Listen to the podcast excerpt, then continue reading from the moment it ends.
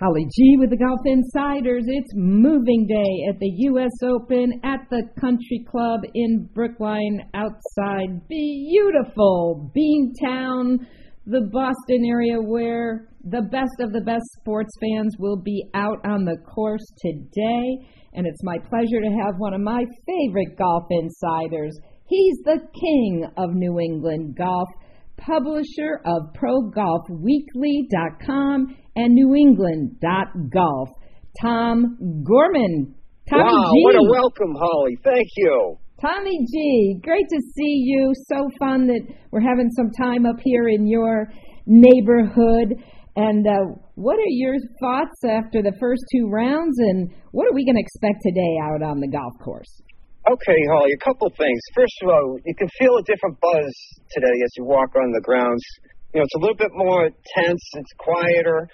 But when we looked at the tee times for the final group today, you see that it's 345, okay? Now, Boston fans are noted to be loud and I'd say a little bit rowdy. I think what we can expect today is some rowdiness, some loud action on the course. And that would probably be because it's bordering up to happy hour. And um, if this thing goes till 7 or 8 o'clock tonight, and say people like Rory stay on the top of the leaderboard, Keegan Bradley, you're going to hear some some rather vociferous crowds out here. That's my that's my prediction based on a little home course knowledge. Well, can't wait for that. And uh, we know it's been a busy sports week in the Boston area. Tom, sorry about those Celtics. Uh, so the Boston Celtics made a really good effort to upstage the U.S. Open. Okay, they obviously they lost um, the other night to the Golden State Warriors, but if they had beaten the Warriors in four games or five games, as we speak today on Saturday, they would have had a planned duck parade, okay? A victory parade to celebrate their world championship. It did not happen. I think USGA officials are happy. And the Celtics uh, season is over, and this U.S. Open is not going to be upstaged by any other major franchise like the Boston Celtics. Did you say duck parade? Yes, a duck parade means a, a city that wins a championship, world championship, generally has a parade in their downtown, and they have these open, open sort of they call them floats. Duck, duck, yeah, floats, floats, exactly. And they hold the trophy, and the crowds come out and they cheer and cheer and cheer. It's, it's, uh, it would have been planned today, but it's not. and well, they're going to have to wait indefinitely because the Celtics they have 17 championships. They were looking for 18. Did not happen. And I would imagine that a lot of those Celtics fans might come over here today. Well, Brookline. If you recall, uh, when the Tampa Bay Bucks won the Super Bowl, we had a boat parade, and uh, Tom Brady nearly tossed the uh, trophy into the uh, harbor. I remember watching that. Good thing, Brady, good thing you know, Gronkowski's got good hands, huh? Oh yeah, I, that was uh, that was on all the highlight film. Speaking of Brady, Tom Brady had a he just sold his house last summer.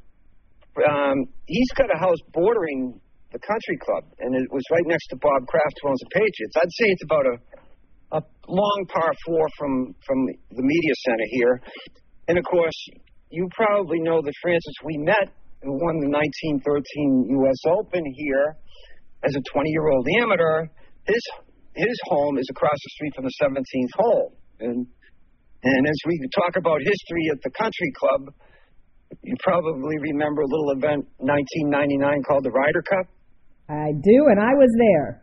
You were there, and did you see Ben Crenshaw kiss that green after Justin Leonard uh, made that 40 footer to tie. I sure, I sure did. I sure did. That was almost as memorable as those awful uh, photo album shirts they were wearing. Oh, yes. the world's worst. The world's worst. But memories, you know, history's made here. Um, 88, Curtis Strange, he, he won in a play off over Nick Faldo. At that time, the playoffs were 18 holes. 63, um, Julius Boros won in a playoff. And they say that the history was made on the 17th hole. Of course, Justin Leonard. And back in 88, Curtis Strange three putted the 17th hole to go into a tie with Nick Faldo, who's already in the clubhouse. So Nick, so Curtis Strange had to par the 18th hole in 1988. Remember hitting his drive in the right rough.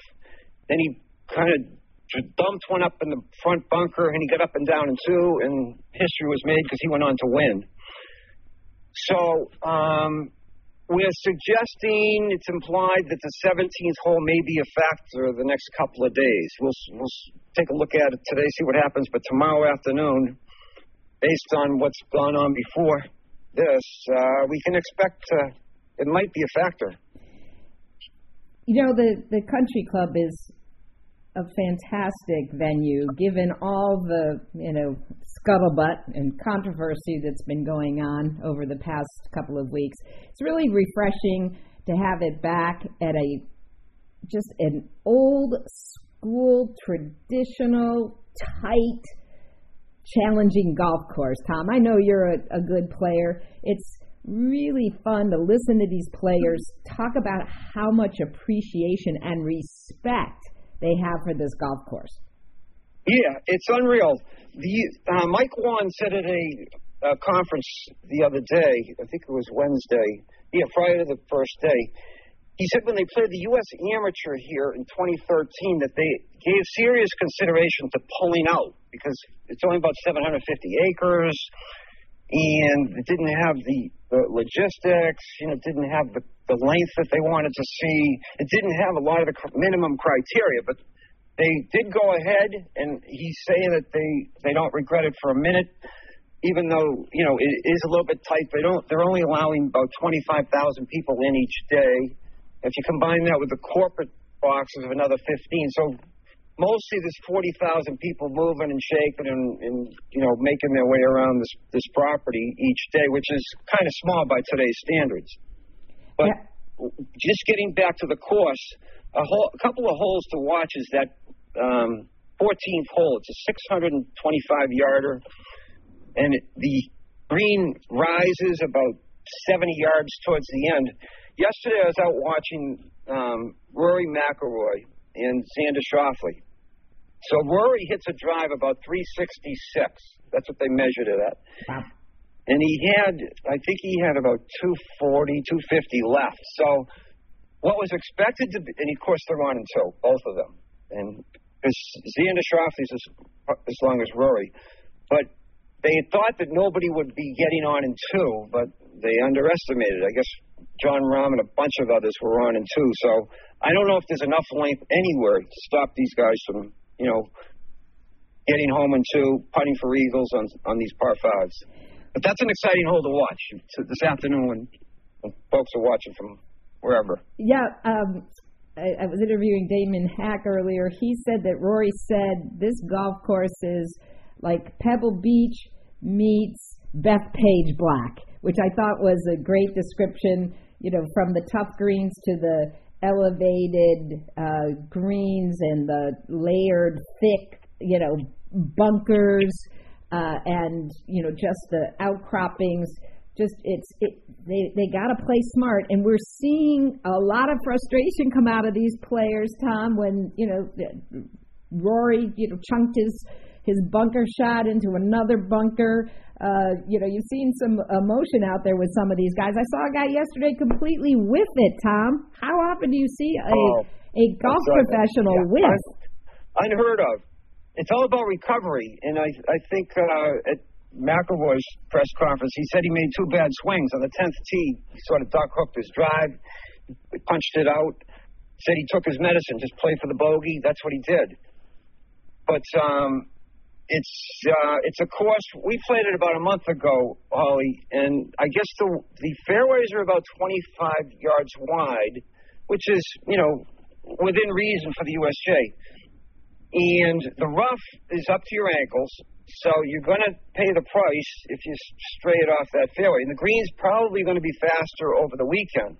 But one plus out of all this is Mike Whan, and you know there's a whole new team seeing overseeing um, setups. Well, John Bodenhamer is still there, but Mike Davis doesn't have any any input, any direction and control to. Uh, I don't want to say ruin it, but you know, uh, he has nothing to do with the last two days and, and the next two going forward. So that is a good thing. Not one player or spectator has said, you know, it's too tough or there's other issues going on or, you know, it's not fair. So, first day, I think they had 25 players under par. Yesterday, 24.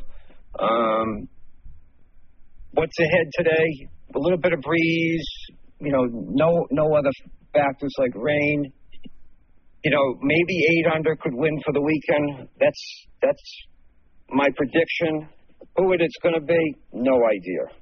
All I know is it's a hot ticket up here in Boston. If you go online right now, four hundred dollars for grounds only ticket right now to get in. Wow. Well, I think the world will be watching later. I think they're going to get a good show, and I just hope the, the Boston fans don't get too rowdy out there. You know.